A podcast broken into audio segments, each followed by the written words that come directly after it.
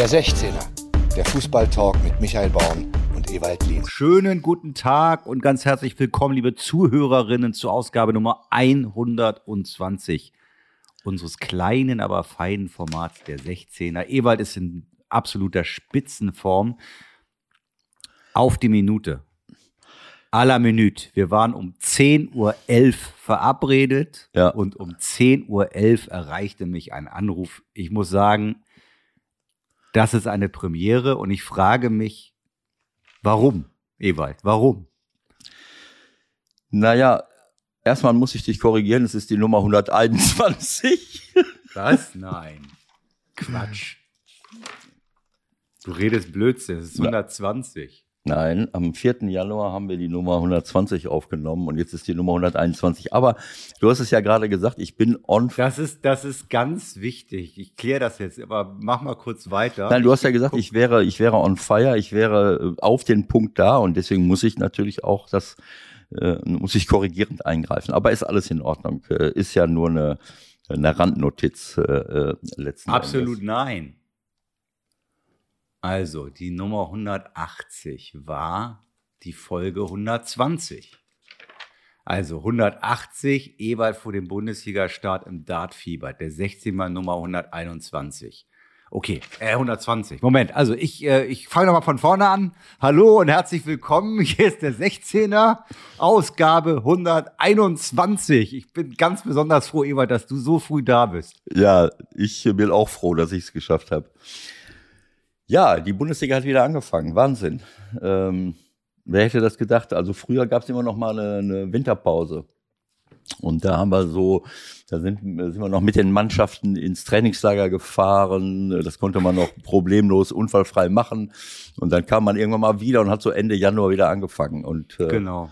Gab's Ja. noch mal die, da gab's auch noch die Hallenmasters. Das Ja. fand, ich fand's ja cool, ehrlich gesagt. Ich habe sie ja geliebt. Wie hast du das so zugestanden? Mm. Zu den Hallenturnieren?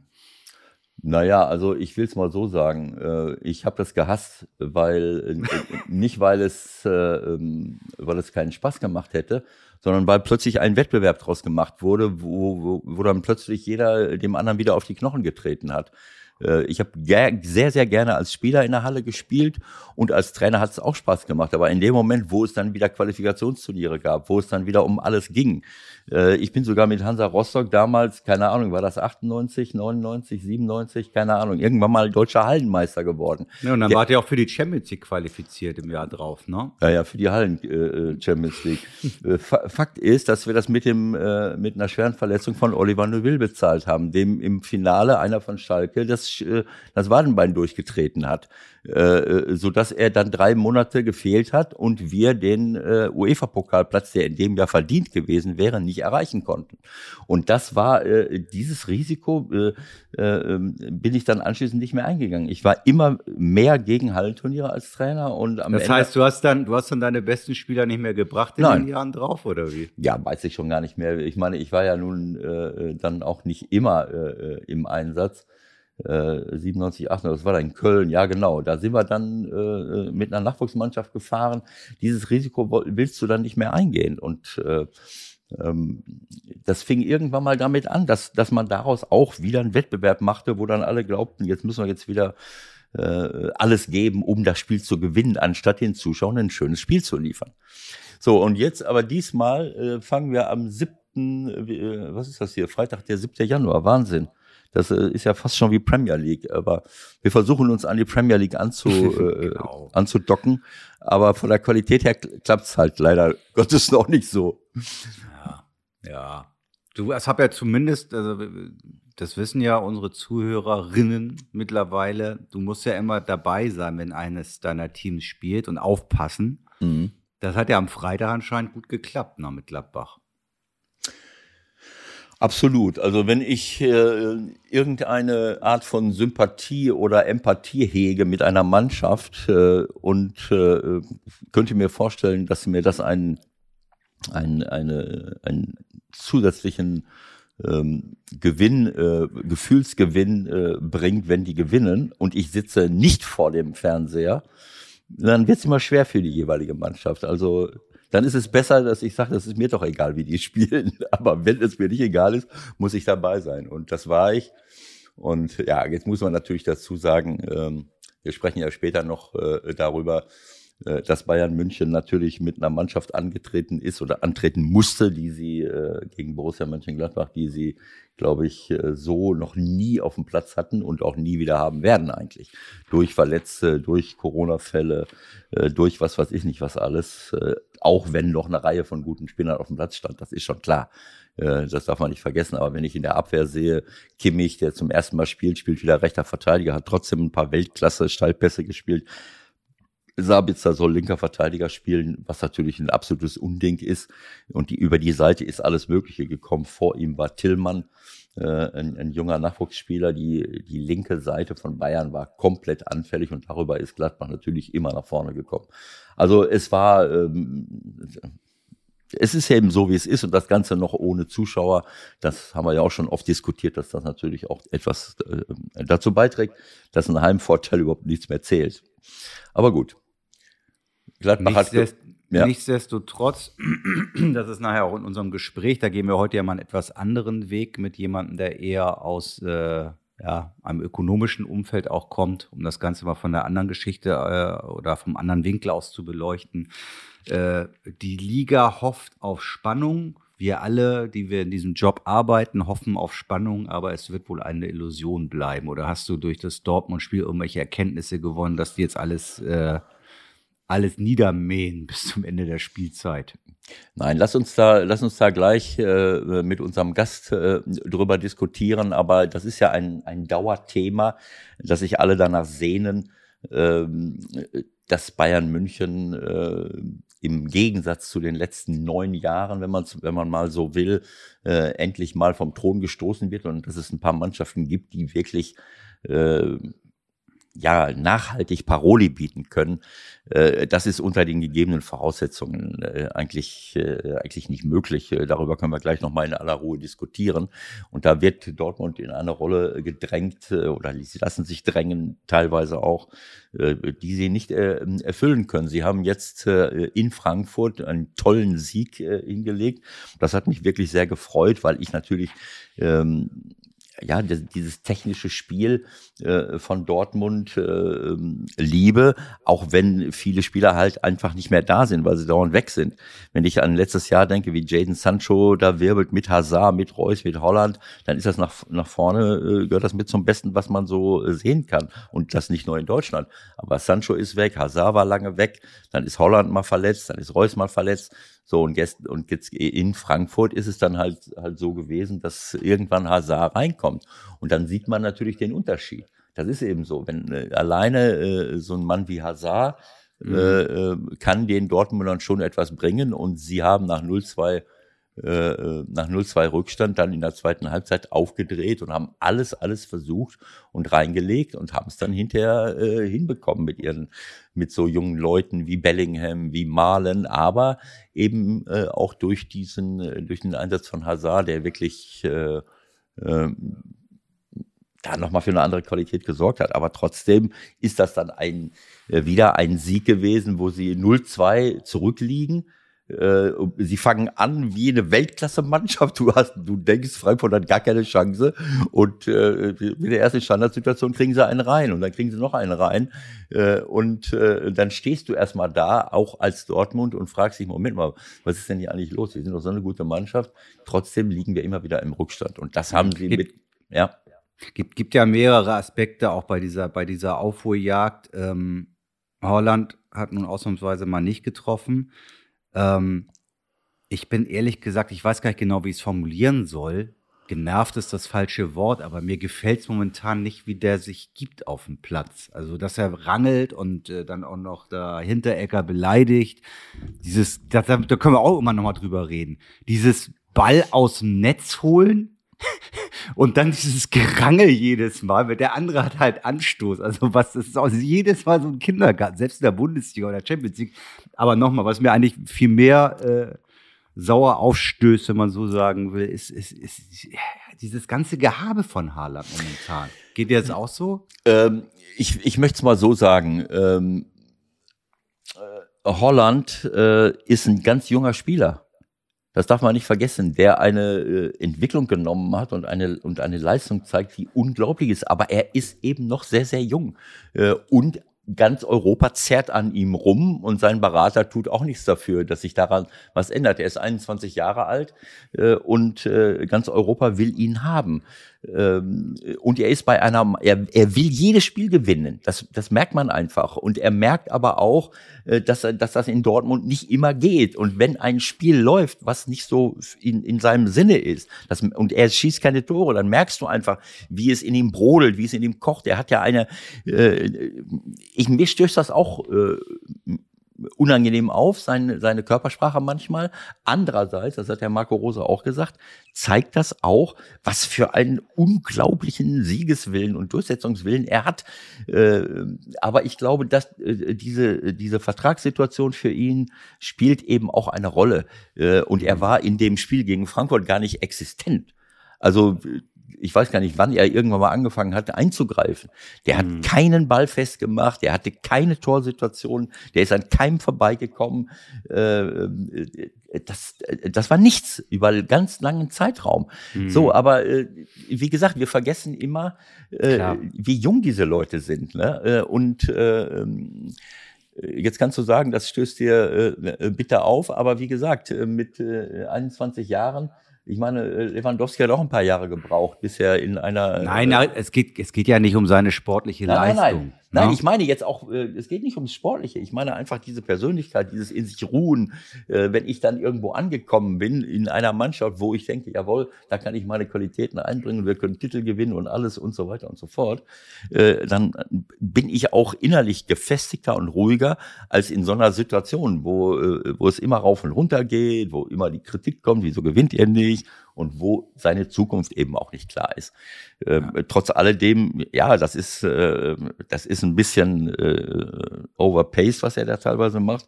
Wobei man natürlich auch sagen muss, dass so ein Mann wie Hinteregger äh, äh, dir schon, ne, also du musst der ja, weiß halt, wie man auch provoziert, ist doch klar. Klar, ne, der, das ist so, als wenn du zu Hause äh, vom Badezimmer in die Küche gehen willst und und irgend so ein Geisteskranker drängt dich dauernd ab, will dich daran hindern, überhaupt, dir überhaupt eine Tasse Kaffee zu machen.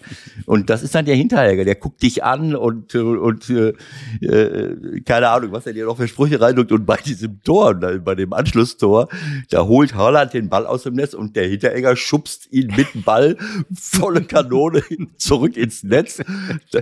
So, das war nochmal das i-Tüpfelchen für ihn, um sich aufzuregen. Ne? Äh, also, äh, naja, gut. Also, äh, äh, wie auch immer, äh, dieses Spiel war fantastisch zu sehen, hat aber, äh, so wie Mo Dahut auch hinterher gesagt hat, das bestätigt diese Situation, dass Dortmund auch immer wieder äh, Gefahr läuft, in Rückstand zu geraten und dann selbst solche Spiele, auch wenn es eine sehr gute Mannschaft ist, Frankfurt, dann mit einem unglaublichen Aufwand noch drehen zu müssen, äh, äh, zu müssen und das dann natürlich auch nicht immer hinkriegen. Das ist eben mhm. so. Und diesmal haben sie es hingekriegt und das war das erste Spiel der Rückrunde und deswegen war das emotional eine super Sache. Äh, aber daraus jetzt abzuleiten, dass sie jetzt äh, Bayern München Paroli bieten werden, äh, ich glaube, dass dieses Spiel eher gezeigt hat, dass es eben, wie die Situation halt ist. Sie ja. können alles Mögliche schaffen, aber sie laufen auch immer Gefahr, irgendwie äh, auch solche Spiele zu verlieren. Und wir haben das neue Lieblingswort von äh, Marco Rose gelernt, ne? Hast mitbekommen. Haltung. Haltung ist jetzt, das, das ist Mentalität, bitte streichen, bitte streichen ja. und jetzt jeden zweiten Satz Haltung reinbringen, Haltung richtige Haltung gezeigt. Ja, es ist ja auch mal äh, gut. Jetzt, jetzt kann einem ja auch auf die Nerven gehen. Äh, können wir auch gleich äh, weiter drüber diskutieren, dieses, äh, ja, was ist das für eine Mentalität? Ich, ich, ich habe das schon oft gesagt, das ist für mich komplett albern. Äh, aber äh, dieses Wort Haltung äh, ähm, äh, erklärt auch nicht alles, ist aber halt für jede Mannschaft wichtig, auch für, auch für Dortmund letzten Endes. Äh, und ähm, ja, aber äh, wie gesagt, eine Mannschaft äh, wird auch so zusammengestellt äh, oder steht auf dem Platz, so wie sie zusammengestellt ist, nicht nur von der Aufstellung her, sondern auch von den Grundcharakteren her. Und äh, ähm, wenn du sehr viele Spieler hast, die einfach in erster Linie vom Fußballerischen herkommen ähm, und der Ball ist nicht da, dann ist das auch immer eine mentale Leistung, äh, den gleichen Drive zu zeigen gegen den Ball, äh, weil das nicht ganz so viel Spaß macht solchen Leuten, als wenn du den Ball hast. Also ähm, Marco hat recht, aber ähm, naja gut, Haltung, Haltung zeigen. Das machen wir jetzt auch. Genau. Wir machen heute nämlich mal hier früh vorne Feierabend. Vielleicht beschreiben wir nachher noch einiges, denn wir haben jetzt eine Verabredung und da es um äh, Dortmund Bayern bisher gegangen ist und wie die Gewichte sich verändert haben in den letzten zehn Jahren, wollen wir das Ganze nochmal aus einem anderen Blickwinkel betrachten. Und zwar jetzt. Der Anruf der Woche. Heute bei. Also, Liebe Leute, heute eine ganz neue Herangehensweise bei uns. Normalerweise ähm, haben wir eher, ja, wie ihr wisst, Leute, die direkt aus den Clubs kommen oder Ex-Spieler. Heute gehen wir das Ganze mal nach Ewalds sensationellem Einfall anders an. Wir sprechen mit, ich sage es ganz bewusst deutlich, damit ihr es alle mitbekommt, Dr. Dr. Florian Willet. Und äh, den grüße ich jetzt ganz herzlich. Er ist in erster Linie, wenn ich das richtig weiß, Verhaltensökonom. Und vielleicht könnten Sie uns kurz erklären, warum das auch aus unserer Sicht in diesem Podcast Sinn macht, das aus diesem Blickwinkel auch mal zu betrachten, was zwischen Bayern und Dortmund sich so abspielt. Grüße. Ich möchte Florian, ich möchte Florian auch begrüßen dürfen. Ah, Hallo Florian.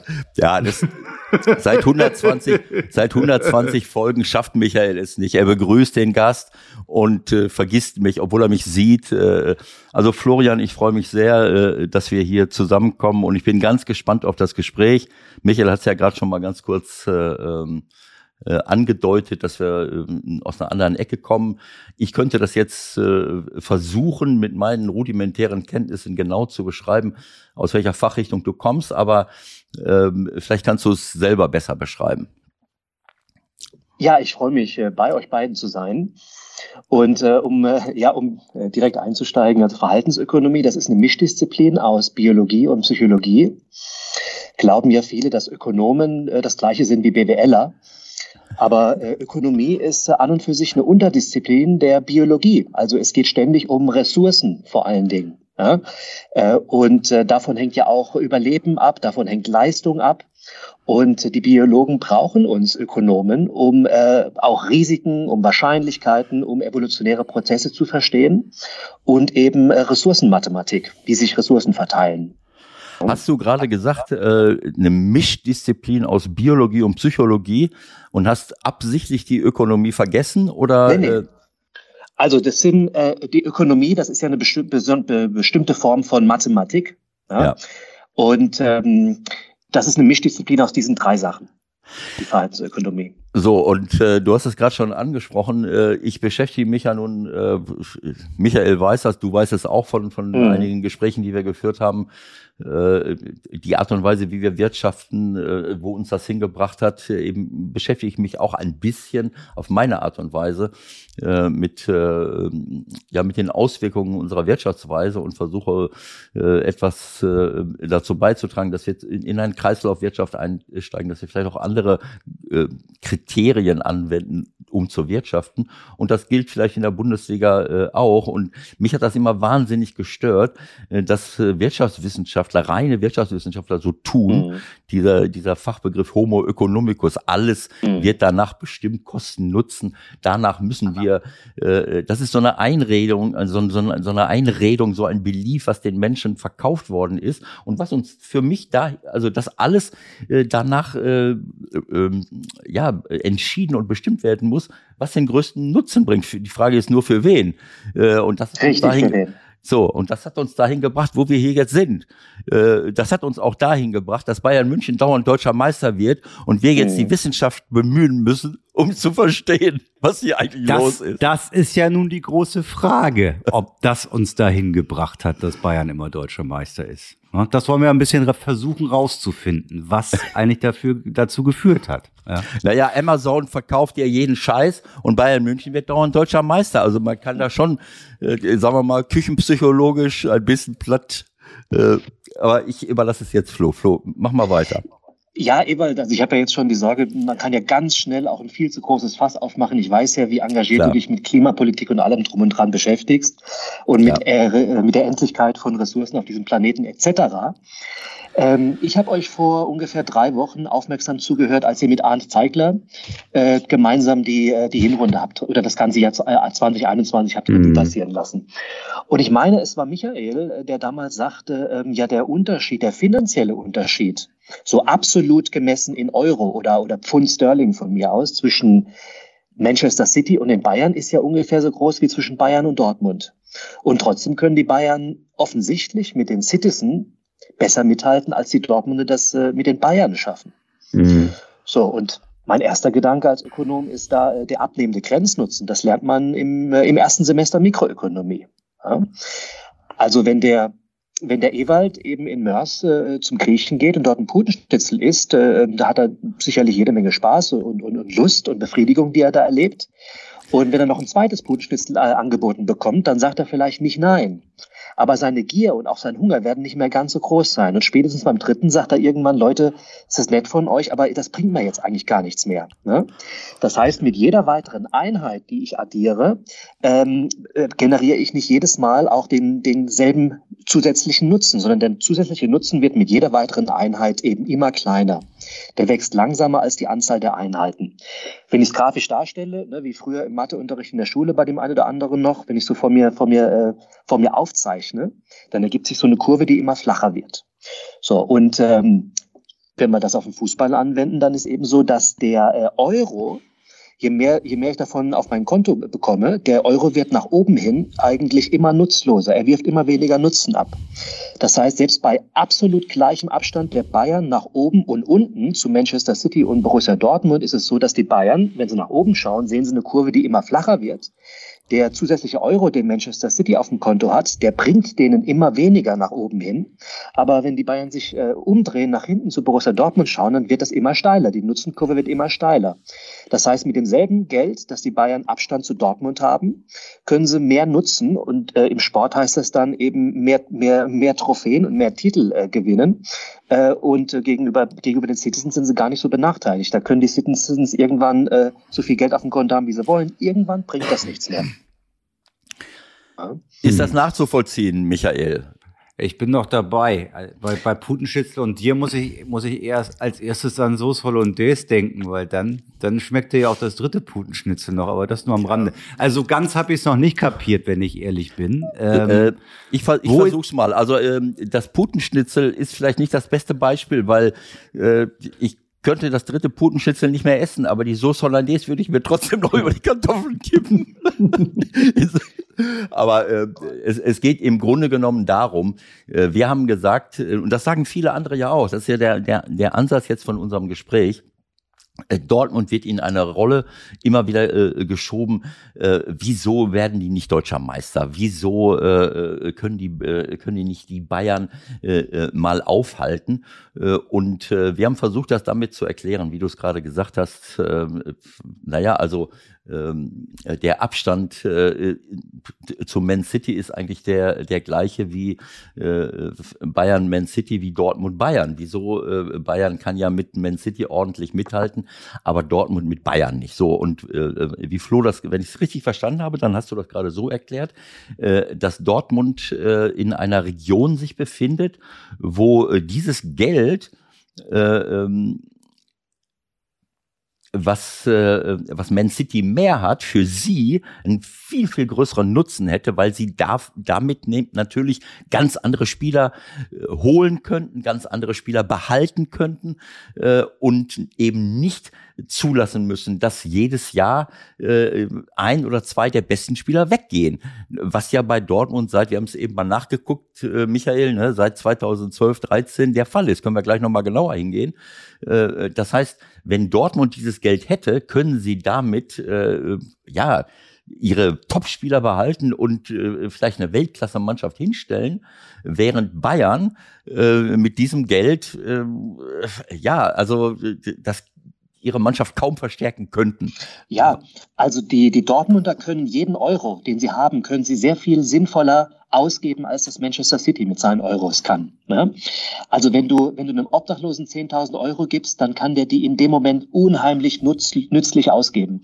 Wenn du einem Milliardär 10.000 Euro überweist, dann merkt er das überhaupt nicht. Ja? Hast du gerade also gemerkt, also dass du, dass du Bayern München zu Borussia Dortmund mit dem Obdachlosen mit Obdachlosen, ja, ja, natürlich. Ja. Aber es ist ein, ein, sehr plastisches Beispiel. Wir müssen ja. jetzt nur für alle Dortmund-Fans äh, und, und, und also Anhängerinnen. Die, die, die, Unterschiede sind natürlich viel geringer, aber um die Mechanismen klar zu machen, muss man Klar. extreme Beispiele zeichnen. Ne? Genau so. Ich bringe vielleicht noch mal ein anderes Beispiel. Und zwar ähm, äh, die Spieler sind ja neuerdings also immer unheimlich gespannt, wenn jedes Jahr ihre Werte rauskommen, die sie im Konsolenfußball äh, äh, zugeteilt mhm. bekommen. Ja? Mhm. So, und wenn du da hast, da hast du vielleicht einen Spieler, der hat einen Wert von 90, ein anderer Spieler hat einen Wert von 91. Also die unterscheiden sich in ihrer Leistungsfähigkeit offensichtlich um ungefähr ein Prozent. Ja, so.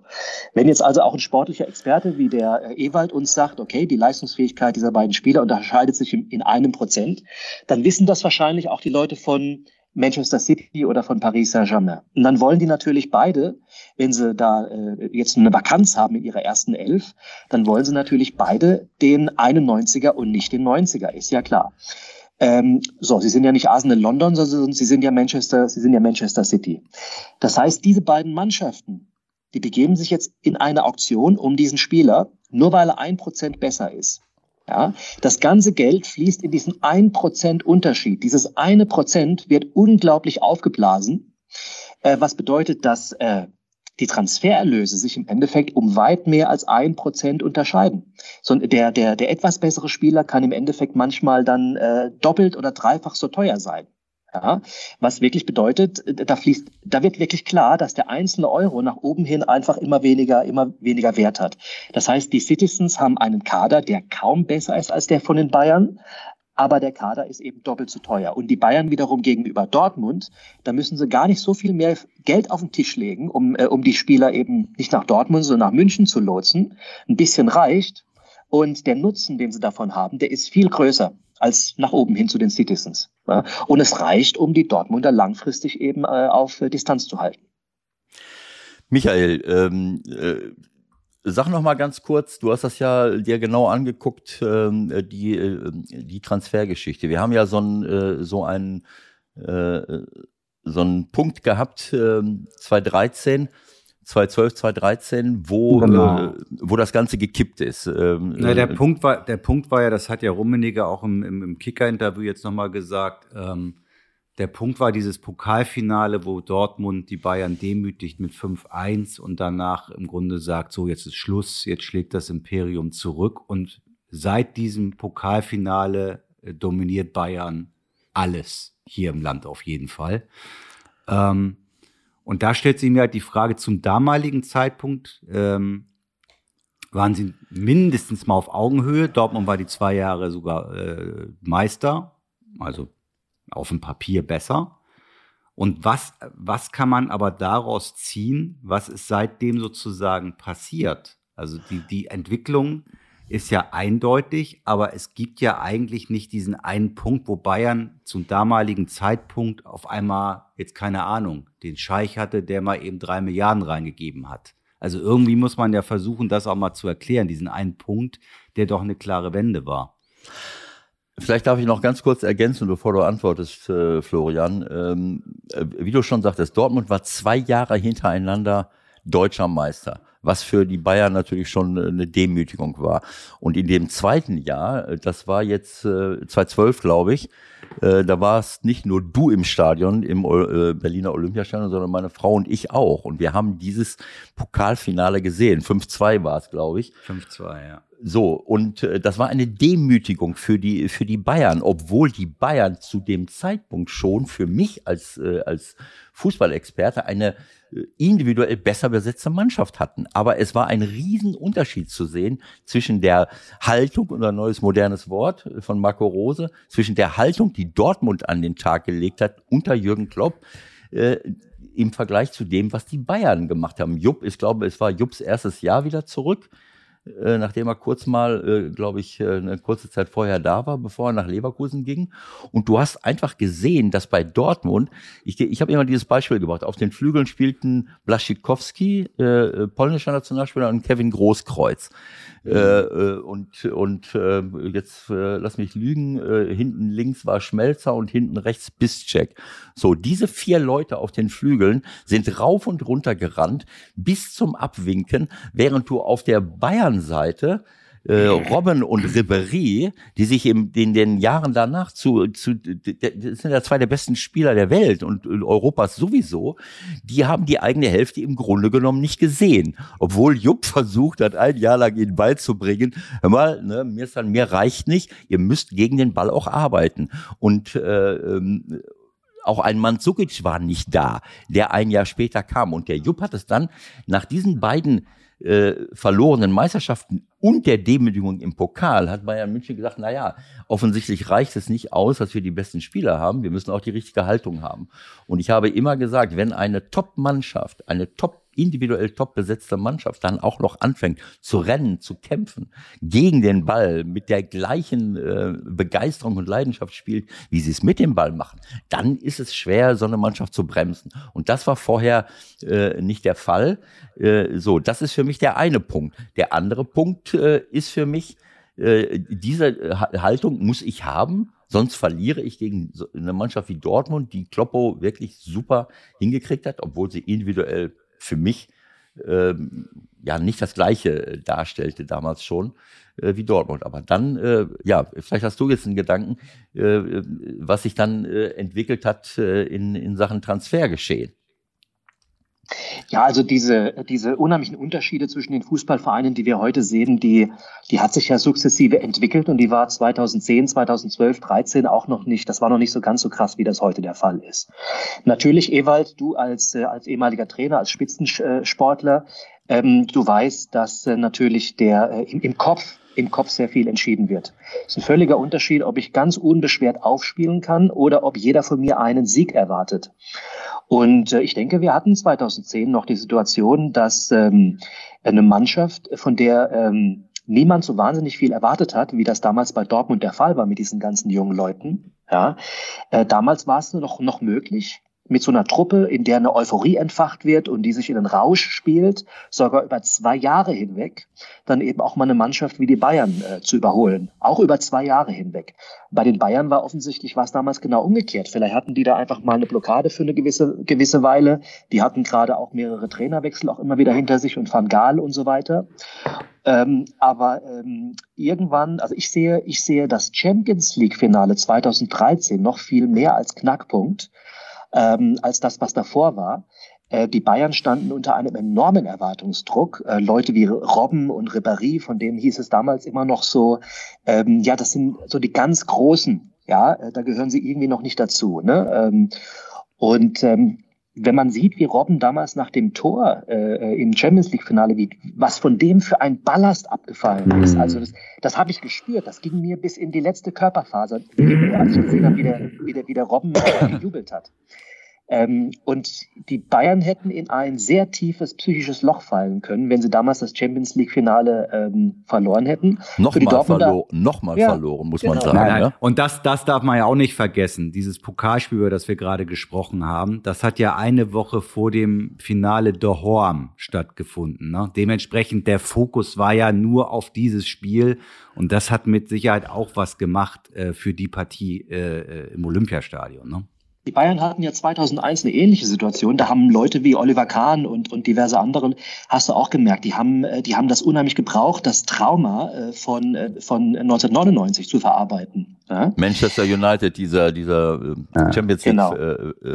Verlust gegen Man genau. United. So, aber wenn ihr jetzt, Ewald, wenn ihr euch das mal anschaut, 2000, mhm. ab 2013 ging es doch wirklich los, dass die Bayern, so wie sie das schon damals mit Grahammer und mit Reuter gemacht haben bei Nürnberg, ja, die Bayern haben ab 2013 wirklich die Dortmunder dann immer wieder sukzessive leer gekauft. Der Götze hatte schon leider, leider hat Götze ja im Champions League Finale schon verletzt gefehlt. Ähm, aber Götze war danach eben bei den Bayern. Der hatte, selbst den Bayern hat er ja gar nicht so viel gebracht, äh, weil die Bayern bereits ähnlich gute Spieler wie Götze hatten, äh, aber bei Dortmund hätte er gespielt. So, und die Dortmunder haben es nicht verkraftet. Und äh, dann Lewandowski zu verlieren und jedes und irgendwann Hummels zu verlieren. Ja, äh, immer dann, wenn es gerade gut läuft, wird der beste Mann weggekauft. Und ähm, sag mal, bis auf Marco Reus ist es doch bis heute so, die Bayern sind auf jeder Position sind sie besser besetzt. Und das kannst du über 34 Spieltage hinweg eben äh, irgendwann einfach nicht mehr äh, nicht mehr kompensieren, dass du immer der Schlechtere bist. Ja, das ist einfach eine zu lange Strecke. Nein, das geht nicht. Spielen. Also wir haben es, äh, wir haben es eben äh, off the record, Michael und ich noch mal ganz kurz sind wir es durchgegangen, diese ganzen äh, Spieler. Äh, wenn man sich das ähm, äh, mal optisch anschaut, dann wird es noch mal klarer. Ich sage das aber schon seit Jahren immer denjenigen, die von Dortmund verlangen, dass sie auf Augenhöhe mit Bayern sind. Und ich habe gesagt, Dortmund seit 2013 verlieren sie ihre jedes Jahr einen oder zwei ihrer besten Leute und Bayern München sammelt sie ein. Also nicht diejenigen, aber äh, während Bayern München die besten Spieler Europas einsammelt, äh, verliert äh, Dortmund diese Spieler und müssen im Laufe der Jahre immer mal wieder junge Top-Leute dazu holen. Sie haben sich mittlerweile zu einem Club entwickelt, wo die, wo, wo teilweise die besten jungen Spieler hingehen, die aber natürlich noch lange nicht so weit sind wie gestandene Spieler, wie ein Kimmich, wie ein Goretzka, wie ein Lewandowski und wie sie alle heißen, äh, wie ein Boateng, wie ein Neuer, die natürlich eine ganz andere, äh, äh ein ganz anderes Standing haben. In einzelnen Spielen, äh, Jaden Sancho, wenn ich das letztes Jahr gesehen habe, wie Jaden Sancho spielt, wie Reiner teilweise spielt, wie Pulisic spielt,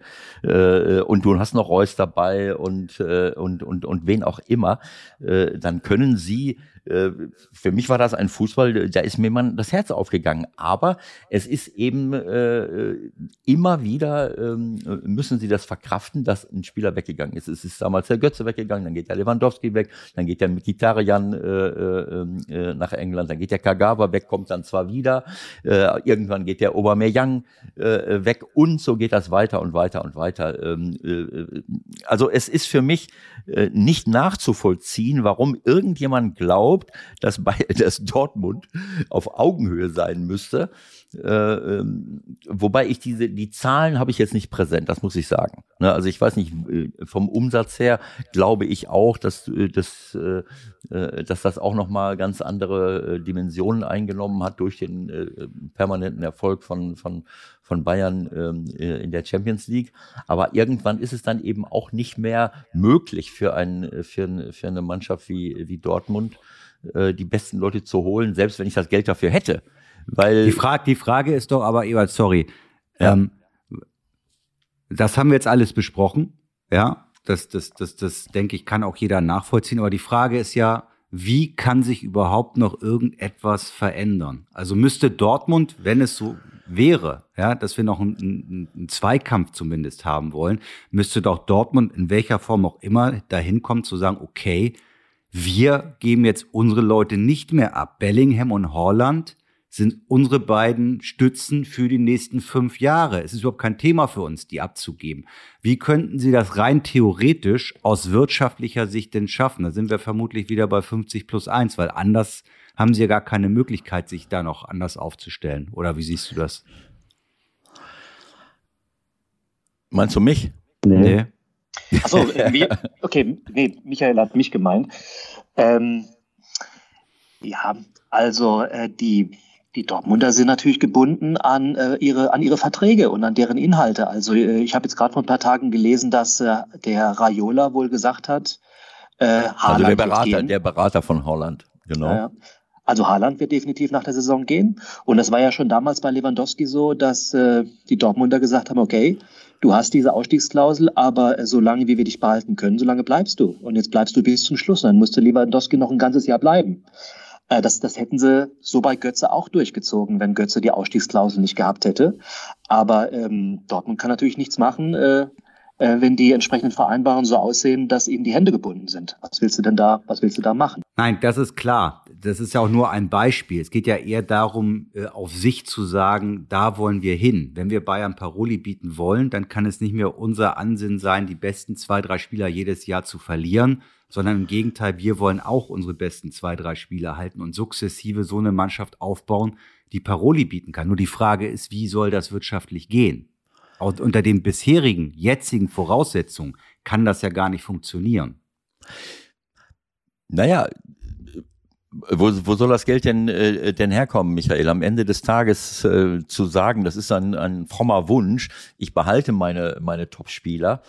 Ähm, Bayern München behält diese Spieler zehn Jahre lang. Nimm einen Boateng, der zehn Jahre lang äh, äh, bei Bayern war, bevor er jetzt äh, nach Lyon gegangen ist und war über lange Jahre einer der besten Innenverteidiger der Welt. Nimm Alaba, der jetzt nach Real Madrid gegangen ist. Den haben sie auch zehn Jahre lang äh, äh da rumlaufen gehabt. Der kann linker Verteidiger spielen, im Mittelfeld spielen, zum letzten Teil Innenverteidiger gespielt. Das ist eine Kaderqualität, das kriegst du nur hin, wenn du über die entsprechenden finanziellen Mittel verfügst was Bayern durch eine langfristige Entwicklung äh, Dortmund voraus hat und wenn du auch die Erfolge einfährst, weil diese Spitzenspieler, die, äh, wenn die die Möglichkeit haben, zu einem nicht nur Top Gehälter zu kassieren, was vielleicht nicht den riesengroßen Unterschied ausmacht.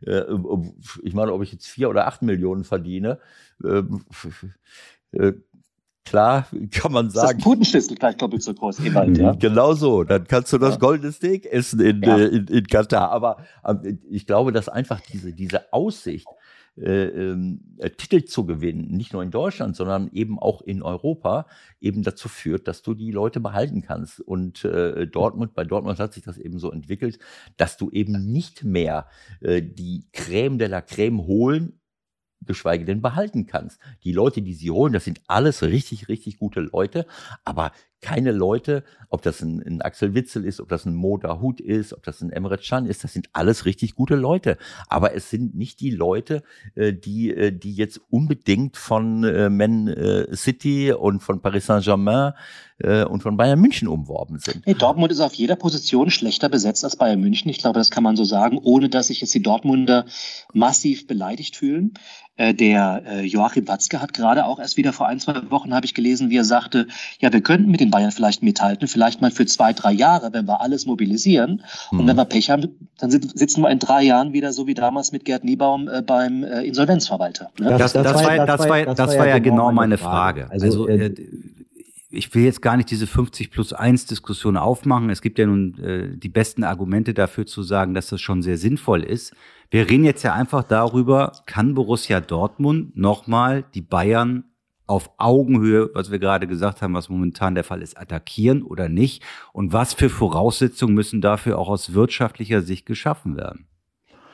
Also ich freue mich, also ich äh, erinnere mich noch an die 90er Jahre, da hatten wir, glaube ich, zwischen 1989 und 1995 oder was, hatten wir, glaube ich, fünf oder sechs verschiedene Meister, ja. Bremen, Stuttgart, äh, Dortmund, äh, Kaiserslautern und so weiter. Diese Zeiten sind absolut vorbei. Ich glaube, wir können uns heute wirklich freuen. Wir können jedes Jahr, können wir alle die wir, äh, die wir Spannung und Wettbewerb mögen. Wir können uns alle jedes Jahr können wir uns hinter die Dortmunder stellen und denen die Daumen drücken. Und wenn sie, wenn sie irgendwann im Laufe von fünf Jahren mal Meister werden, dann freuen wir uns alle und dann wissen wir, das war's wieder für die nächsten fünf bis zehn Jahre. Ne? Es ist natürlich so, dass wenn du den, ähm, wenn du den Fußball für Investoren öffnest, dann hast du irgendwann natürlich Verhältnisse wie in, äh, wie in England. Äh, wir haben ja äh, bereits in den letzten Jahren immer wieder Diskussionen gehabt um diese Werksclubs, ja, die ja, es ist ja nicht nur Bayer Leverkusen, das, äh, das wird ja auch eben natürlich Wolfsburg ne, und Red Bull äh, Leipzig und so weiter und Hoffenheim. Die fallen oh, ja sag bloß nicht Red Bull Leipzig, da kriegen wir gleich eine Klage ins Haus. Rasenballsport. du bist einfach zu ehrlich, du bist einfach zu ehrlich. Entschuldigung, Fanta. Ich meine, die, die machen doch Werbung für Fanta, stimmt. Äh, genau. Ähm, auf jeden Fall, wenn wir, wir, wir, wir, sehen ja auch, dass alle davon sprechen, die zweite Liga ist so attraktiv wie noch nie, die dritte Liga ist so attraktiv wie noch nie. In der Regionalliga, da tummeln sich Preußen, Münster und Alemannia Aachen und Rot-Weiß Essen und die ganzen Ostvereine haben ihre alte äh, Ostliga wie uns. Also diese Traditionsvereine rutschten eben äh, nach hinten schon seit Jahren und äh, das geht noch ein bisschen, ein bisschen natürlich zu Lasten auch des Entertainments. Und äh, ja, möglicherweise würden wir das beschleunigen, wenn wir den Fußball für Investoren äh, öffnen. Dann hätten wir halt eine andere Form von Fußballerlebnis.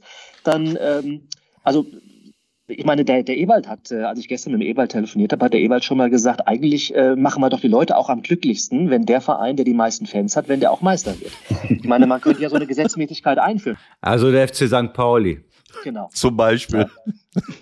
Also wir vergeben Titel jetzt danach, äh, welcher Verein am meisten äh, äh, äh, Fans natürlich hat, ja. So. Ähm, Also, äh, das, es wäre ein ganz anderer Fußball mit Investoren. Aber wenn die Investoren hergehen könnten und dann auch wirklich in Traditionsvereine wiederum investieren könnten, ja, dann hätten wir eine Situation wie in England, wo ja auf den ersten fünf, sechs Plätzen auch bis auf Manchester City, ja, die nie einer von den ganz Großen gewesen sind. Ja, äh, bis auf Manchester City hast du da vorne ja eigentlich äh, Traditionsvereine, ne? Ja, das ist richtig. Aber ich, ich sag mal, diese, ähm, diese Diskussion, äh, ob wir, äh, ob wir den Fußball für Investoren äh, öffnen sollten, das, das führen wir jetzt schon seit Jahren. Und ich, ich habe äh, meine klare Meinung dazu. Äh, dieses, äh, das ist für mich das Gleiche, als wenn ich, äh, wenn ich jetzt in, unsere, in unser Wirtschaftssystem schaue und, und sehe, was tut sich auf lokaler, was tut sich auf regionaler, was tut sich auf nationaler Ebene. Wir unterstützen nur die, die globalisierten Riesenkonzerne, die bei uns noch nicht mal Steuern gezahlt haben, jedenfalls bis dato nicht, dafür aber unsere Infrastrukturen nutzen und, und uns ins Elend stürzen, die kleinen und mittleren Unternehmen Unternehmen, die Zehntausende von kleinen und mittleren Unternehmen kaputt machen. Äh, die, die, äh, die Innenstädte bluten aus, Hauptsache die großen äh, äh, wie Amazon, äh, die hier in, in drei Tagen, was auch nicht, äh, was jetzt auch im Moment noch nicht mal passiert, ver versorgen uns letzten Endes mit, mit Geschichten. Und so ist es im Fußball auch. Der Fußball ist für mich, der gehört uns und nicht diesen Osterhasen überall auf der Welt. Und was die, was die veranstalten, äh, das gilt nicht für jeden Investor. Es gibt Investoren, die sich raushalten, die Geld geben. Ich habe ja nie gesagt, wir haben ja nie gesagt, äh, ähm, wir, wir, äh, wir, wir, wir möchten niemanden haben, der, der Geld äh, äh, bezahlt. Das ist ja bei, bei, äh, bei vielen Sponsoren eben auch der Fall.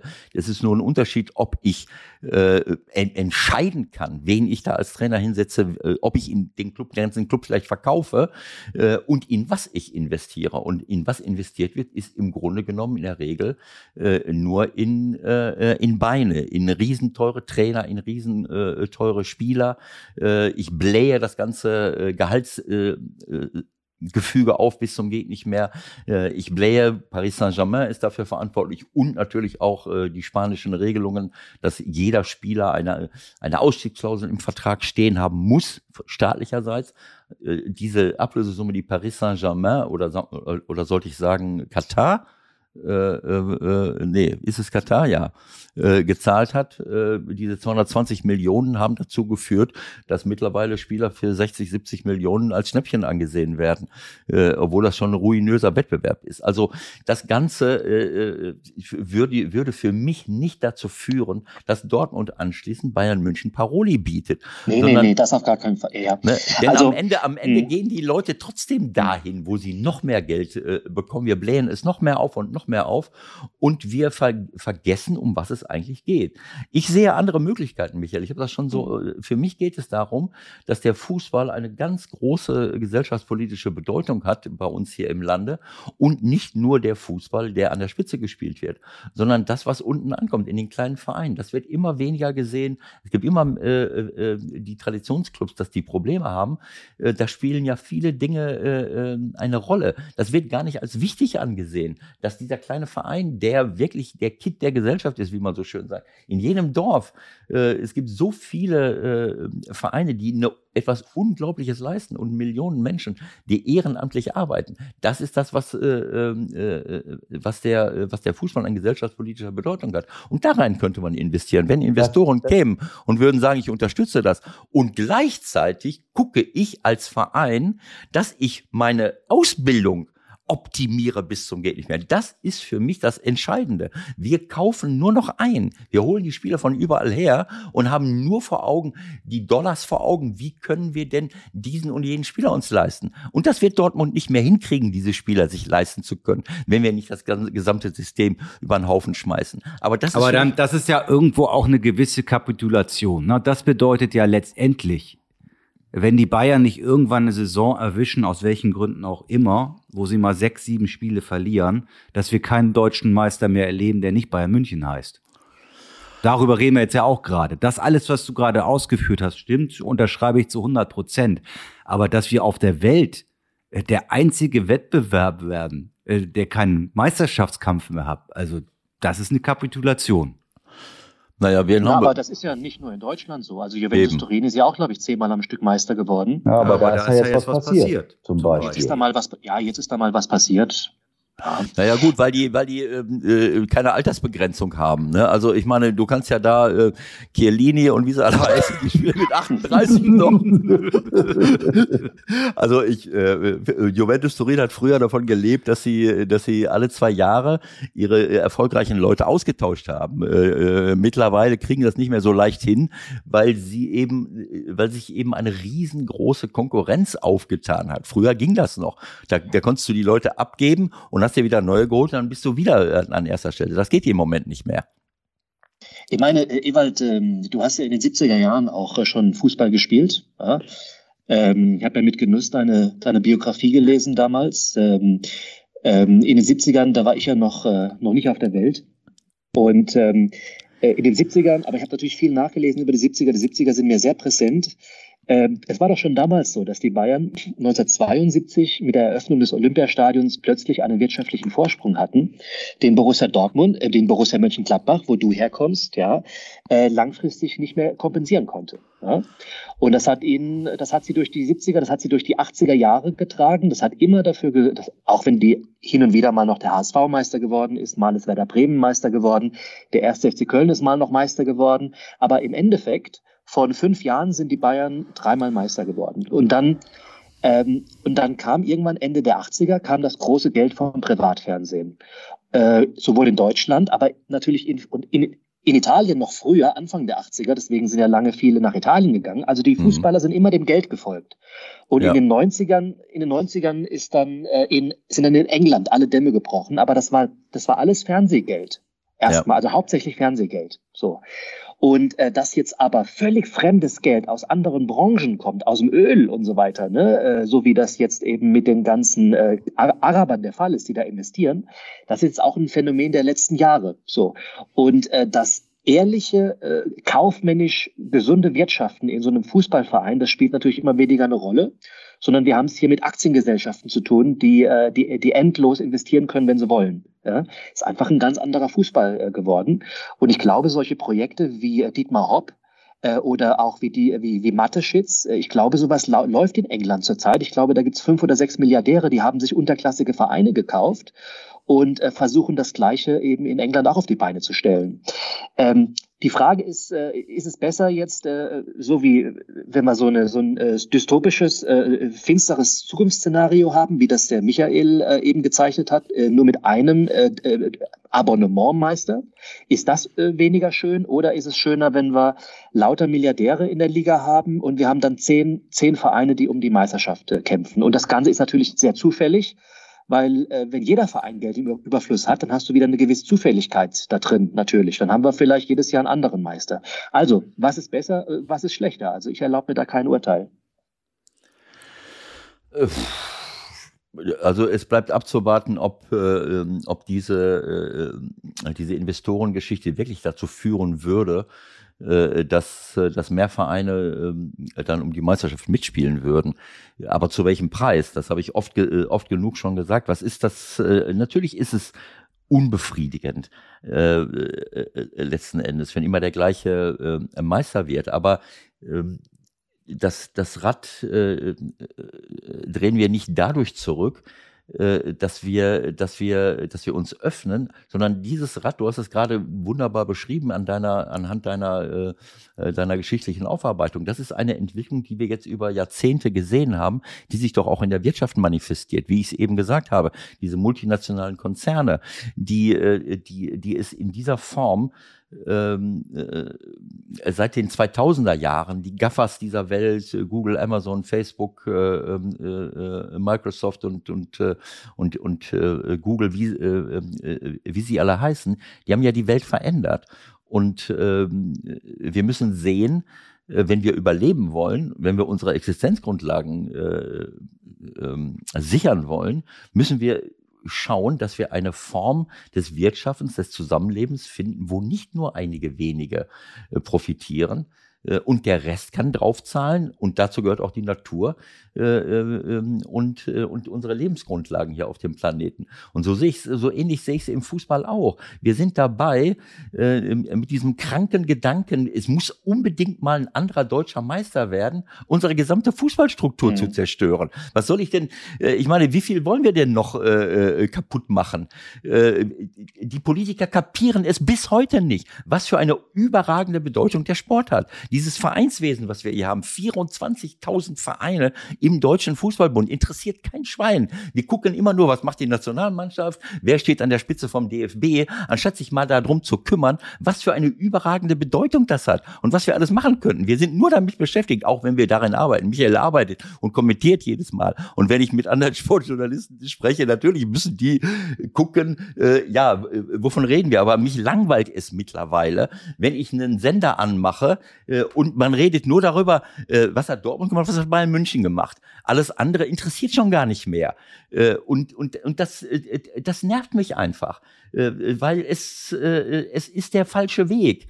Ähm, ich, und ich glaube auch, dass immer mehr Menschen, du wirst immer Menschen haben, die sich das angucken. Ich gucke auch Fußball. Ich setze mich davor und ich bin ein Junkie. Äh, äh, du brauchst nur Michael fragen. Ne? Dann, mhm. äh, wenn wir, wenn wir montags mal reden, dann kann ich ihm 57 Szenen äh, vorbeten, weil ich natürlich auch äh, in meinem Wahn äh, alles geguckt habe und dann äh, mit meinem äh, äh, visuellen äh, Gedächtnis äh, auch jede scheiß Szene dann auch mal nachbeten kann. Äh, aber ich meine, nicht alle Menschen also, sind. Ewald, ähm, ja. be bevor wir jetzt, äh, bevor wir jetzt zu äh, kulturpessimistisch werden, ne? äh, wollen ja nicht, dass die Leute dass die Nein. Leute gleich äh, frustriert den äh, Stoppschalter drücken und sagen, Mensch, ist mir alles zu finster, was sie da besprechen. Ne? Ja. Äh, nee, also ich sehe es tatsächlich jetzt äh, nicht ganz so nicht ganz so finster, wie du das jetzt gerade skizziert hast. Also wenn wir über die Weltwirtschaft sprechen, ja, also da haben wir auf der einen Seite die Situation, dass, dass der Kapitalismus in den letzten Jahrzehnten äh, unglaublich viele Leute aus dem Hunger und aus der Armut befreit hat aber auf dem, äh, zu, zu dem Preis, dass wir äh, Substanzverzehr hatten und dass wir jetzt nicht wissen, wie wir, wie wir unser Klima wieder in, in den Griff kriegen. Das ist völlig klar. Ähm, mit, so, mit solchen äh, ähm, Endzeit-Szenarien, denke ich, müssen wir uns im Fußball jetzt noch nicht ganz beschäftigen. Also, äh, ich meine, du bist doch jetzt in der zweiten Liga, stehst du doch da an der Sonne mit, mit dem FC St. Pauli äh, auf dem ersten Platz. Ähm, ich bin ja, ich bin Karlsruher, für uns äh, hat es gut begonnen, aber im Moment ist es äh, ziemlich langweilig geworden. Ähm, aber schau mal, wir, wir, wir, haben doch da in der zweiten Liga jetzt eine äh, unheimlich tolle Aufmerksamkeit und eine Berichterstattung. In den 80er Jahren, da wurde irgendwie dann ähm, so ganz am Rande wurden, wurde noch erzählt, ja, übrigens hat Blau-Weiß 90 Berlin gegen Wattenscheid 09, die haben 2-2 gespielt oder sowas, ja. Mhm. Ähm, und äh, das ist heute anders. Also der Zweitligafußball, der ist auch Entertainment geworden. Und Absolut. sogar der Drittligafußball, der ist interessant zu beobachten. Und ich denke, dass das alles einfach ein bisschen nach hinten gerutscht ist. Wir haben jetzt oben haben wir halt einfach so ein Milliardärsfußball oder Fernsehgeld, wie auch immer du das nennen willst, Big Money. Ähm, und wir haben ein tolles Spektakel, wenn wir, wenn wir Mittwochs Champions League schauen. Aber ähm, ich denke, äh, die, die, die, die unteren Ligen, für die fällt auch noch ein bisschen was ab vom Finanzkuchen. Und ähm, also ich findest du wirklich, dass sich das, das Vereinsleben, dass sich die Qualität des Vereinslebens auf, niedriger, äh, auf niedrigere Ebene, hat sich das denn verschlechtert seit den 70er Jahren? Ich glaube, dass immer mehr äh, äh, Vereine riesengroße Probleme haben, äh, zu überleben ähm, dieses, ähm, das was, ähm, ähm, es gibt viele funktionierende äh, Vereine, aber ich sehe diese, dieses, dieser, ähm, wie soll ich es sagen, ähm, äh, dieser Wahn, nur sportlich erfolgreich zu sein, sein zu wollen, also Spiele gewinnen zu wollen. Der schlägt nach unten auch durch. Das ist ein Vorbild, was wir auch unserer Jugend geben. Viele Spieler, die sich, äh, äh die, äh, das sind natürlich Vorbilder, denen ich nacheifern kann. Äh, aber äh, am Ende des Tages ist, äh, ist entscheidend, was ich dort auch äh, vor Ort mache. Und dafür brauche ich auch ein bisschen Geld und nicht nur immer die, ähm, äh, die Ehrenamtlichkeit. Wir haben zu wenig Geld in diesem, in diesem System. Und ich würde, für, für mich, wenn wir etwas verändern wollen, dann würde ich die Regeln verändern. Sowohl oben, was meinetwegen Salary Caps angeht oder was eine Etatgrenze angeht. Wir können es nur dann irgendwann mal zurückschrauben, wenn wir wirklich sagen würden, Moment mal, äh, diese Champions League, die ja diese Unterschiede exorbitant äh, vergrößert hat, die damals auch schon da waren. Du hast völlig recht. Wir haben das äh, Ende der 70er Jahre hat Bayern München uns auch schon Spieler weggekauft. Ein Kalle Del Haie, der bei uns super wichtig war, der Lothar hat bei Bayern Matthäus.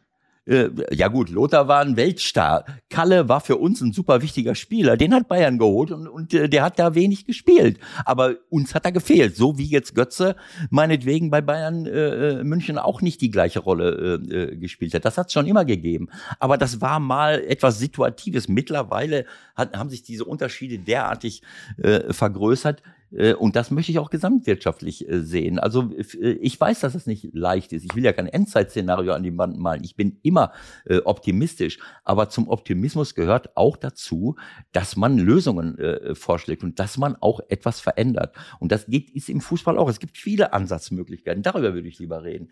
Ich würde darüber reden, was für Potenzial, was für Reserven haben wir noch in der Ausbildung unserer Spieler. Unsere Spieler- und Jugendausbildung ist für mich eine Katastrophe. Es tut mir leid. Es ist eine Katastrophe, was wir hier äh, äh, an, an, an Möglichkeiten hätten und was wir daraus machen. Und nicht, weil wir es nicht wollen, sondern weil wir zugelassen haben, äh, dass ganz junge Spieler äh, schon 17 Mal den Verein wechseln. Wenn ich sehe, wer in der Bundesliga ankommt, der war schon zwischen 10 und 20, war der schon in fünf verschiedenen Vereinen, bis er mal irgendwo durchgekommen ist. Die großen Vereine sammeln die Spieler ein wie Sand am Meer äh, im Jugendbereich schon und dann kommen äh, von vieren kommen drei nicht zum Spielen. So, dann sind sie schon, äh, dann denken sie schon, sie sind die allergrößten. Jeder, jede zweite Familie hofft, dass er, dass ihr Sohn äh, äh dafür sorgt, äh, äh, dass die ganze Familie versorgt wird und so weiter und so fort. Das heißt, ich kaufe und kaufe und kaufe, dann habe ich junge Trainer. Wenn die dreimal äh, äh, mit ihrer Mannschaft im Jugendbereich erfolgreich waren, dann werden sie in der dritten Liga, in der zweiten Liga oder in der ersten Liga Trainer. Das heißt, irgendwelche Trainer, die mal äh, im Jugendbereich was leisten könnten, gehen sofort wieder weg. Äh, ich brauche aber im Jugendbereich, damit sich nicht nur die Technik, die Taktik und das beschissene Verschieben äh, äh, äh, entwickelt, brauche ich auch Leute, die ein bisschen Persönlichkeit haben, die auch zur Charakterschulung und Charakterbildung beitragen. Und das kann ich nicht 25-Jährigen überlassen. Da gibt's ein Paare, äh, aber nicht so viele. So, das heißt, das ganze System krankt daran, dass wir nur nach oben wollen. Mehr Geld, ja, ich will als, ich und so weiter und so fort. Das, so, das ist mhm. ein, darf ich, mhm. darf ich gerade zu Ende sagen, das ist ein, eine Reserve, die wir haben. Wir könnten vielleicht auch Spieler ausbilden. Äh, mit einer anderen Haltung auch im Nachwuchsbereich könnten wir es vielleicht auch hinkriegen, hier wieder dahin zu kommen, wo wir in den 70er Jahren waren. Wenn ich heute sehe, dass einer den äh, auf den Ball steigt und äh, einen Übersteiger macht und das wird dann von, äh, von Michael und seinen Kollegen 17 Mal in Zeitlupe gezeigt und alle kriegen einen, einen verbalen Orgasmus, da lache ich mich tot drüber. Dafür sind wir früher kritisiert worden. Ich wiederhole mich zum 17. Mal, weil wir davon Dutzende von Spielern hatten, die dribbeln konnten, die schnell waren, die rauf und runter gerannt sind. Äh, diese Individualität, äh, all die Dinge, die wir früher entwickeln durften, das wird alles standardisiert heute. Hauptsache, ich habe ein bisschen Ballbesitz, schieb das Ding hin und her und Mut habe ich schon mal gar nicht mehr. Also es gibt ganz, für mich gibt es ganz, ganz viel Entwick Reserven, in der Ausbildung von, von Spielern, wenn ich es völlig anders angehe und nicht nur darauf achte, wer wird denn jetzt nächstes Wochenende äh, deutscher Meister? Ehrlich. Ja, Ewald, du bist halt, bist du ein hochintelligenter Kopf. Du machst dir natürlich ständig Gedanken. Ne? Ähm, das heißt, du siehst ständig auch Verbesserungspotenzial. Ja? Ähm, das heißt, du, du siehst das Glas eben sehr oft dann eben auch halb leer, weil du siehst, was man alles verbessern kann, wo Probleme sind etc. Du bist ein rastloser Geist, der sich nicht ausruhen kann und mal sagen kann, Mensch, irgendwie haben wir doch auch eine, jede Menge Spaß bei der ganzen Geschichte zurzeit. Ne? Komm ja jetzt nicht mit deinen verhaltensökonomischen Geschichten und rede mir ein, dass ich völlig daneben liege. Aber, du, aber das, mach mal weiter. Ich glaube, das habt ihr, das habt ihr vor ein oder zwei Wochen, äh, habt ihr das auch schon mal angesprochen, ja. dass äh, die natürlich die Charakter, die die Persönlichkeitsbildung der jungen Spieler, dass die heute natürlich ganz anders funktioniert als früher. Du hast heute, äh, hast du, das haben wir doch gerade erst letzten Samstag wieder gesehen, sogar bei Thomas Müller. War da nicht irgend so eine Interviewszene? Thomas Müller wollte irgendwas sagen und dann hat irgendeiner ihm über die Schulter irgendwas zugeflüstert. Der, der, Presse, der, der Pressechef, Dieter Niklas. Ähm, klar, die haben heute alle ihre Kommunikationsberater und überlegen sich natürlich, okay, welche Wirkung haben diese äh, oder hat dieses oder jenes Verhalten dann auf den sozialen Medien und äh, man ja, ja. versucht natürlich auch ähm, ähm, keine heißen Eisen mehr anzupacken etc. Ne?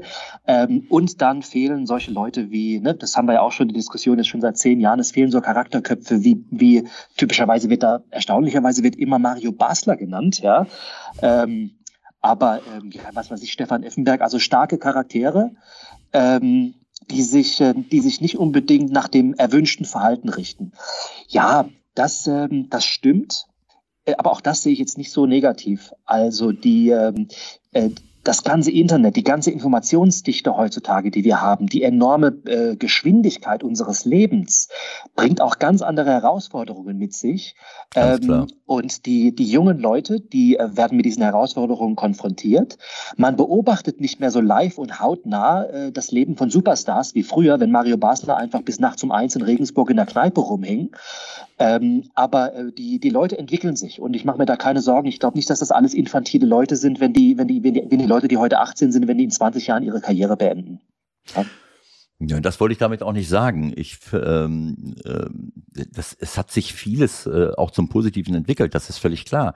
Äh, aber es, ich sehe trotzdem, wie du eben gesagt hast, äh, manchmal das Glas halb leer, äh, weil ich glaube, es könnte auch voller sein. Natürlich äh, ist es äh, ähm, ist das nicht so einfach, das Ganze zu machen, äh, das Ganze hinzukriegen. Du hast es gerade beschrieben, dass es eine völlig andere Welt ist. Wenn ich, wenn ich denke, wie wir aufgewachsen sind, äh, was für eine analoge Welt, wo viele Wege vorgezeichnet waren und, und, und, und wo man auch wirklich wenn man was erleben wollte, dann musste man selber tun. Und man hat viel mehr live mit Menschen gesprochen. Und, und äh, heute ist das alles, es ist eine virtuelle, eine digitale Welt geworden, äh, mit ganz, ganz anderen äh, Parametern. Das ist mir schon klar, ähm, äh, dass man das nicht so äh, eins zu eins miteinander vergleichen kann. Aber ich glaube trotzdem, dass die Schwerpunkte nicht stimmen, die wir gesetzt haben. Mhm. Das, was ich, äh, äh was ich dann immer wieder, wo, wo Michael dann, äh, äh, dann, wann kommt denn dein, äh, dein äh, gesamtgesellschaftlicher äh, Erguss? Äh, immer fürchtet, äh, das, das, äh, das ist dann eben so, dass wir, äh, dass dieses, diese äh, ja, diese Fokussierung auf, äh, auf, auf Geld, auf Erfolg, auf, äh, äh, dass das sicherlich äh, auch eine individuelle Entscheidung eines jeden Einzelnen ist, würdest du als Verhaltensökonom sagen, äh, es, äh, da gibt es ja viele psychologische und soziale und, äh, und, und andere Gründe, warum Menschen sich so entscheiden, wie sie sich entscheiden. Das ist ja dein Forschungsgebiet und dein Wissenschaftsgebiet. Ähm, ähm, aber trotz alledem glaube ich, dass wir äh, dass wir hier in einer, äh, mittlerweile in einer Welt angekommen sind, vielleicht war es früher auch nicht anders, aber wo, wo diese, äh, dieser, dieser Existenzkampf, den jeder führen muss, diese, diese tägliche Castingshow äh, auch für Jugendliche, sich auf den Markt zu begeben und zu gucken, wie komme ich an, was kann ich machen, wie, äh, ja, dass das eben auch äh, sehr, sehr viele Verhaltensweisen beeinflusst und auch im Fußball letzten Endes. Ähm, Ewald, also ich merke, ihr, ihr, habt jetzt jeder schon mal auf die Uhr geschaut. Wahrscheinlich neigen wir uns so langsam dem Ende zu. Ähm, also um nochmal den Bogen äh, zum Thema äh, Dortmund und Bayern und die Perspektiven äh, vielleicht nochmal zu finden. Ähm, also mir ist da jetzt gar nicht so Angst und Bange, was die Zukunft angeht. Also ich äh, finde es äh, find's toll, wie die Dortmunder strampeln. Sie haben jetzt auch schon wieder äh, ein Spiel gehabt gegen die Bayern, das auch andersrum hätte ausgehen können. Und dann wäre der Abstand ganz eng. Ja, also die gab natürlich auch schon wieder Grund, über den Schiedsrichter sich zu beschweren und so weiter. Die Dortmunder haben äh, auch das Champions League-Finale damals, haben sie verloren, da hätten sie noch einen Elfmeter kriegen können. Die Bayern hätten einen vom Platz runtergestellt bekommen können. Da war viel Pech dabei. Ich weiß noch, wie ich weiß noch, wie äh, Jürgen Klopp in der Pressekonferenz zwei, drei Jahre später saß und erzählt hat, Mensch, der Dante, wenn der, wenn der mit dem rechten Fuß auf der Torlinie steht und mit dem linken den Ball rausschießt, dann muss der Ball doch hinter der Linie gewesen sein. Also die Dortmunder, ja, die Dortmunder ja. haben immer wieder auch in der, in der direkten Konfrontation mit den Bayern auch viel Spielpech und viel Schiedsrichterpech gehabt. Äh, zwei, drei Titel mehr hätten es in der Zeit durchaus sein können. Und da hätten wir uns alle riesig gefreut. Und ähm, zumindest ist eins klar, wenn die, wenn die Dortmunder mal einen Titel holen, dann ist Riesenparty angesagt. Und dann freuen sich nicht nur die Dortmunder, dann freuen sich Gut, die, sind die Schalker die einzigen, die sich nicht freuen. Vielleicht freuen sich in, Dort, in, in Bochum und in Herne äh, auch noch ein paar Leute. Also zumindest dann machen wir in Deutschland insgesamt eine Riesenparty. Also ich finde das, äh, das hast du die Tage mal, ich weiß nicht, ob äh, im Telefonat zu mir gesagt, ähm, und das kann ich nur unterstreichen, dass, äh, ähm, dass du findest, dass die Dortmunder es für äh, unter den Bedingungen die wir jetzt alle beschrieben mhm. haben, es richtig gut machen. Ja. Und das habe ich auch schon oft gesagt. Da, da fällt mir noch so ein Spruch von Lothar Matthäus ein, den ich in den letzten Tagen gelesen habe. Äh, wenn die Dortmunder so gut wirtschaften würden wie Mainz und Freiburg, dann wären sie schon ein paar Mal deutscher Meister geworden in den letzten Jahren. Also ich glaube, äh, dass er damit den Dortmundern ein bisschen Unrecht tut. Aber recht hat er auf jeden Fall damit, dass äh, Vereine wie Dortmund und Freiburg äh, offensichtlich eine unglaubliche Arbeit leisten und dass leider bei der ganzen Zuspitzung auf die Duelle da vorne an der Spitze das manchmal ein bisschen untergeht und dass diese Leute wahrscheinlich noch mehr Aufmerksamkeit verdient hätten als bekommen. Ne? Ja, absolut. Also ich, ähm, äh, ich meine, aber auch dieser Druck, unter den sie sich teilweise selber setzen, äh, wenn der dazu führt, dass ich einen Spieler behalte um noch ein weiteres Jahr irgendwie mitzuhalten und um den anschließend dann ablösefrei gehen äh, zu lassen. Das kannst du vergessen. Also ein Holland, ich finde Holland einen überragenden Spieler, aber auch nur dann, wenn er mit ganzem Herzen dabei ist und nicht mit einem Kopf darüber nachdenken muss, gehe ich jetzt äh, nach Man City oder gehe ich nach Barcelona oder was weiß ich wo. So wie er im Moment rumläuft. Dafür mhm. ist äh, Raiola äh, in seiner äh, grenzenlosen Gier zuständig. Äh, so, das heißt, wenn ich es, wenn ich ihn nicht halten kann, was ja völlig klar ist, dann verkaufe ich ihn äh, für so viel Geld, äh, meinetwegen, wie äh, dass es schon schon schon unanständig ist, und versuche mir äh, ein paar Leute vielleicht auch dazu zu holen, dass ich mal eine Achse habe, die auch mithalten kann, wo wo man, ich meine, es sind ja nicht alle Spieler bei äh, in der Premier League und bei Bayern München. Es gibt ja den einen oder anderen, den man vielleicht auch noch mal so wie einen Alaba äh, bei sich behalten kann über lange Jahre, so wie ein Kimmich auch oder wie ein Goretzka. Sie haben ja äh, solche Spieler kann man vielleicht auch mal äh, äh, nach Dortmund holen. Also ähm, ich, ich sehe das auch nicht so, äh, äh so kritisch, äh, äh, das ist völlig klar. Aber ähm, ja, ähm, Vielleicht kannst du das nochmal, also erstmal dieser Gedanke, dass es die Dortmunder unter den gegebenen äh, Verhältnissen richtig, richtig gut äh, äh, gemacht haben und machen. Äh, aber äh, vielleicht kannst du noch mal diesen Gedanken ausführen, das finde ich auch interessant, äh, wo alle sagen, ja, Bayern München kann mit Man City mithalten. Du hattest mal einen Gedanken gehabt, äh, was wäre denn, wenn Bayern München, äh, äh, sie halten in der Champions League mit. Aber was ist denn, wenn Bayern München in der, in der Premier League mitspielen ja, müsste? Ähm, genau. Also es, ähm, ähm, wir, wir kennen ja alle diesen Spruch, ähm, der Pokal hat seine, seine eigenen Gesetze. Ne? Ja. Ähm, ab und zu gibt's mal eine sogenannte Pokalsensation. Das ist jetzt für mich, der, für jemanden wie mich, der so ein bisschen mathematischer und rationaler an die Geschichte rangeht, ist das meistens nichts Besonderes. Ja? Wenn du so einen Amateurligisten hast, der hat vielleicht eine zehnprozentige Chance, gegen so einen Bundesligisten zu gewinnen, dann heißt das, dass wenn also 18 Bundesligisten, äh, wenn die in der ersten DFB-Pokalrunde gegen Amateure spielen, dann müssten eigentlich müssten Wahrscheinlichkeits, äh, von der Wahrscheinlichkeitskonstellation müssten zwei Amateure weiterkommen. Und das passiert dann meistens auch ungefähr. Dann reden alle von der Pokalsensation, aber im Endeffekt mhm. ist eigentlich bloß das Erwartete eingetreten.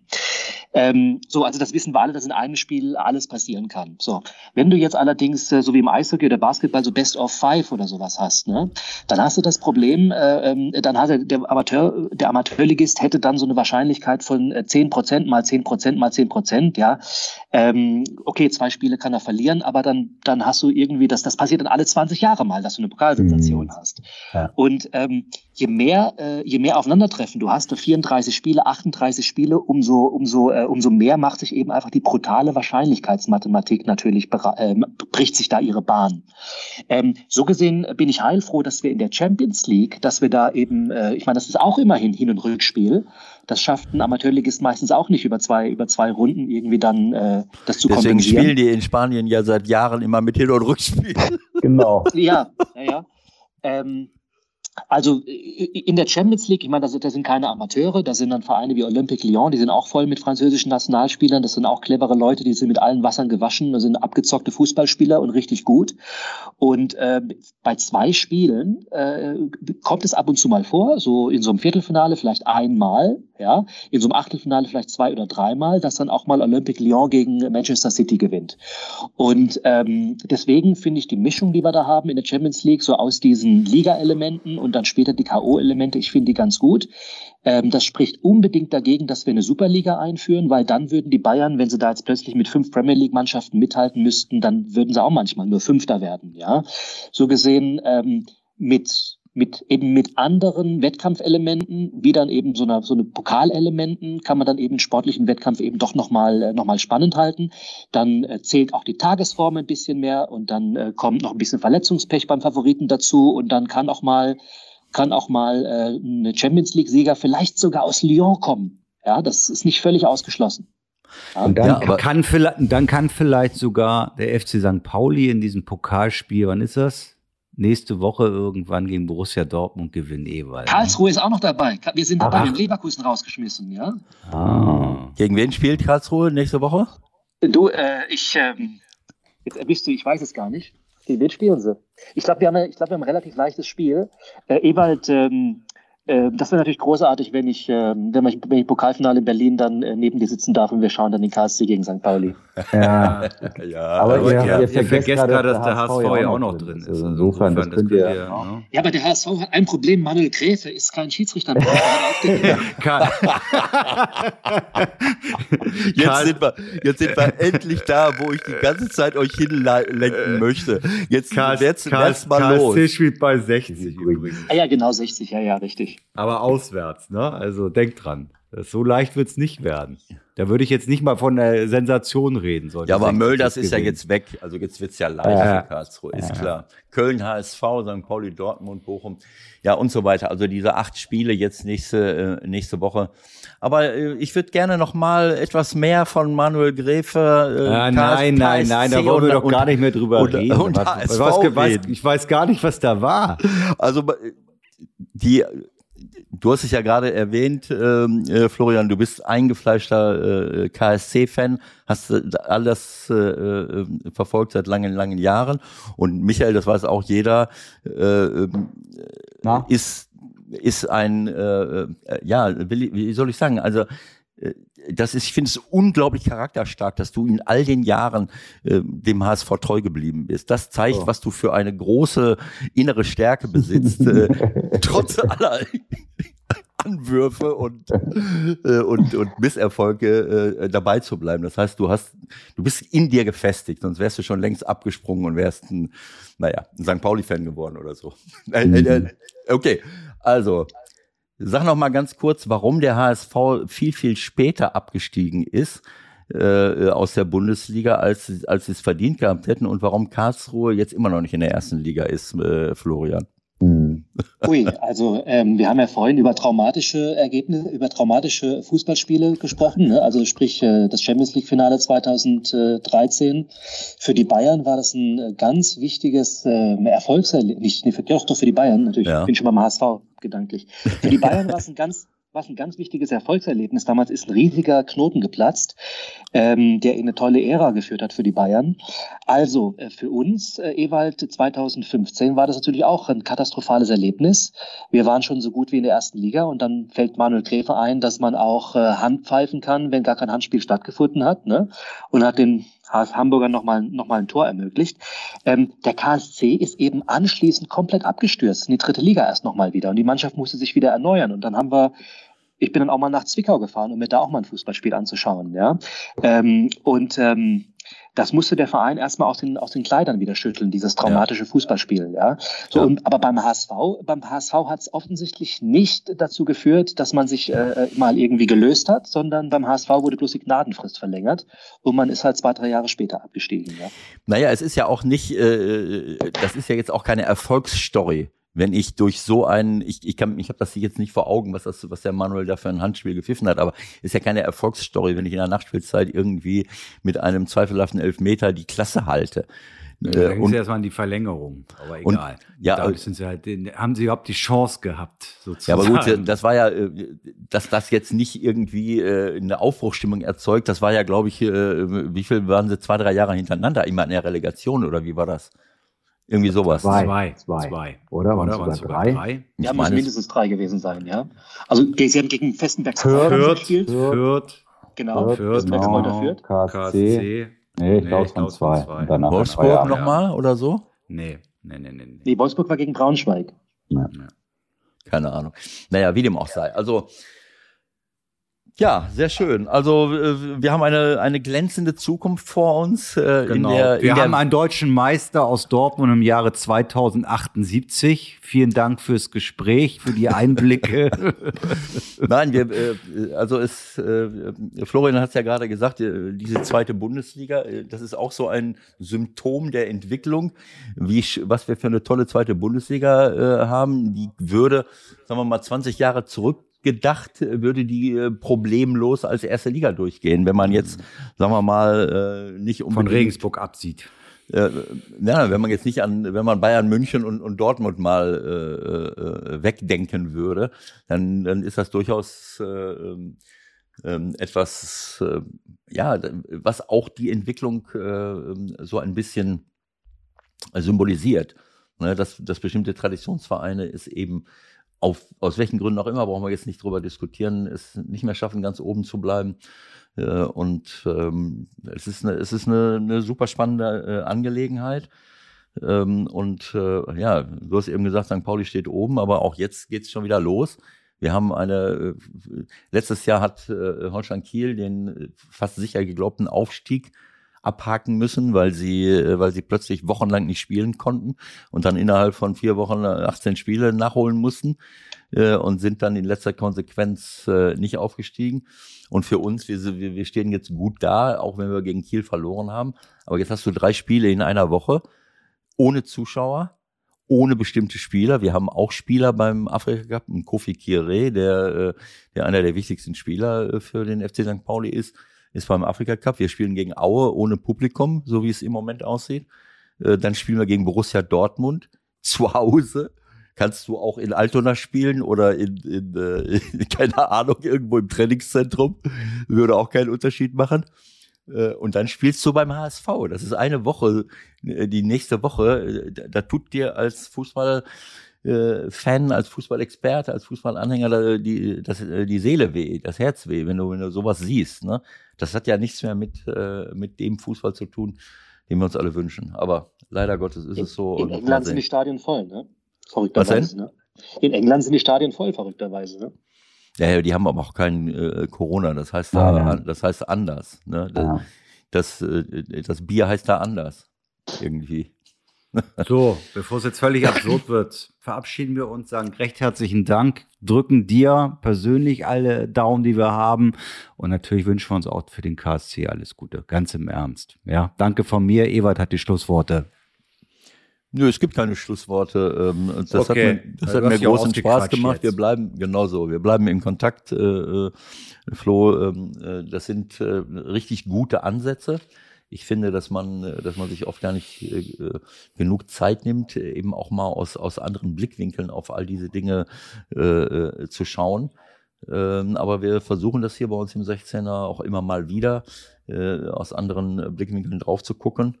Und ähm, wie gesagt, wir haben eine, eine hellscheinende Zukunft vor uns als Planet, als, äh, äh, als äh, Bundesliga-Land und äh, selbst im, selbst in, äh, in, im Badischen, im, Sym, im, im Symbadischen geht es, geht es nach vorne, auch wenn du jetzt in die Schweiz geflüchtet bist. Äh, aber irgendwann wirst du wiederkommen und dann, dann schauen wir zusammen Erstliga-Fußball im neuen Stadion vom KSC. Okay, also, also bis bis dahin. Ja, ich danke euch. Ich danke euch auch. Es war ein super, war ein super äh, Erlebnis. Alles Alles klar. klar. Bis, bald mal wieder. Danke. Danke. Ciao, Ciao, ciao. ciao. Tschüss. Alles, alles Wow. Gute, Florian. Dankeschön. Ne? Hast noch Luft? Ja, ein bisschen Luft äh, äh, habe ich noch. Ich nicht. Aber gut. Ja, wir haben ja nur auch alles. Ähm, Wir müssen ja auch nicht jede Woche alles durchkauen, was. nein, äh, sind ja jetzt anderthalb Stunden äh, und wir haben äh, äh, über alles gesprochen und äh, viele interessante äh, Ansatzpunkte äh, gesehen. Es sei denn, dir brennt noch irgendwas komplett auf der Seele. Aber ich finde auch, ähm, Nö. wir müssen jetzt nicht noch über den äh, indirekten Freistoß in Berlin sprechen, obwohl der ganz witzig war, noch ne? weil man, weil man das ja nicht mehr so oft sieht. Oder wann ja. hast du es das letzte Mal gesehen in der Art und Weise, dass eine Mannschaft auf der Linie stand und eine andere versucht, um ihn dort zu erzielen? Also in der Bundesliga war das lange nicht. Naja, gut. Ähm, äh, es ist ja so ein, äh, es gibt ja auch nicht so viele Anlässe, einen indirekten Freistoß zu verhängen, offensichtlich. Ne?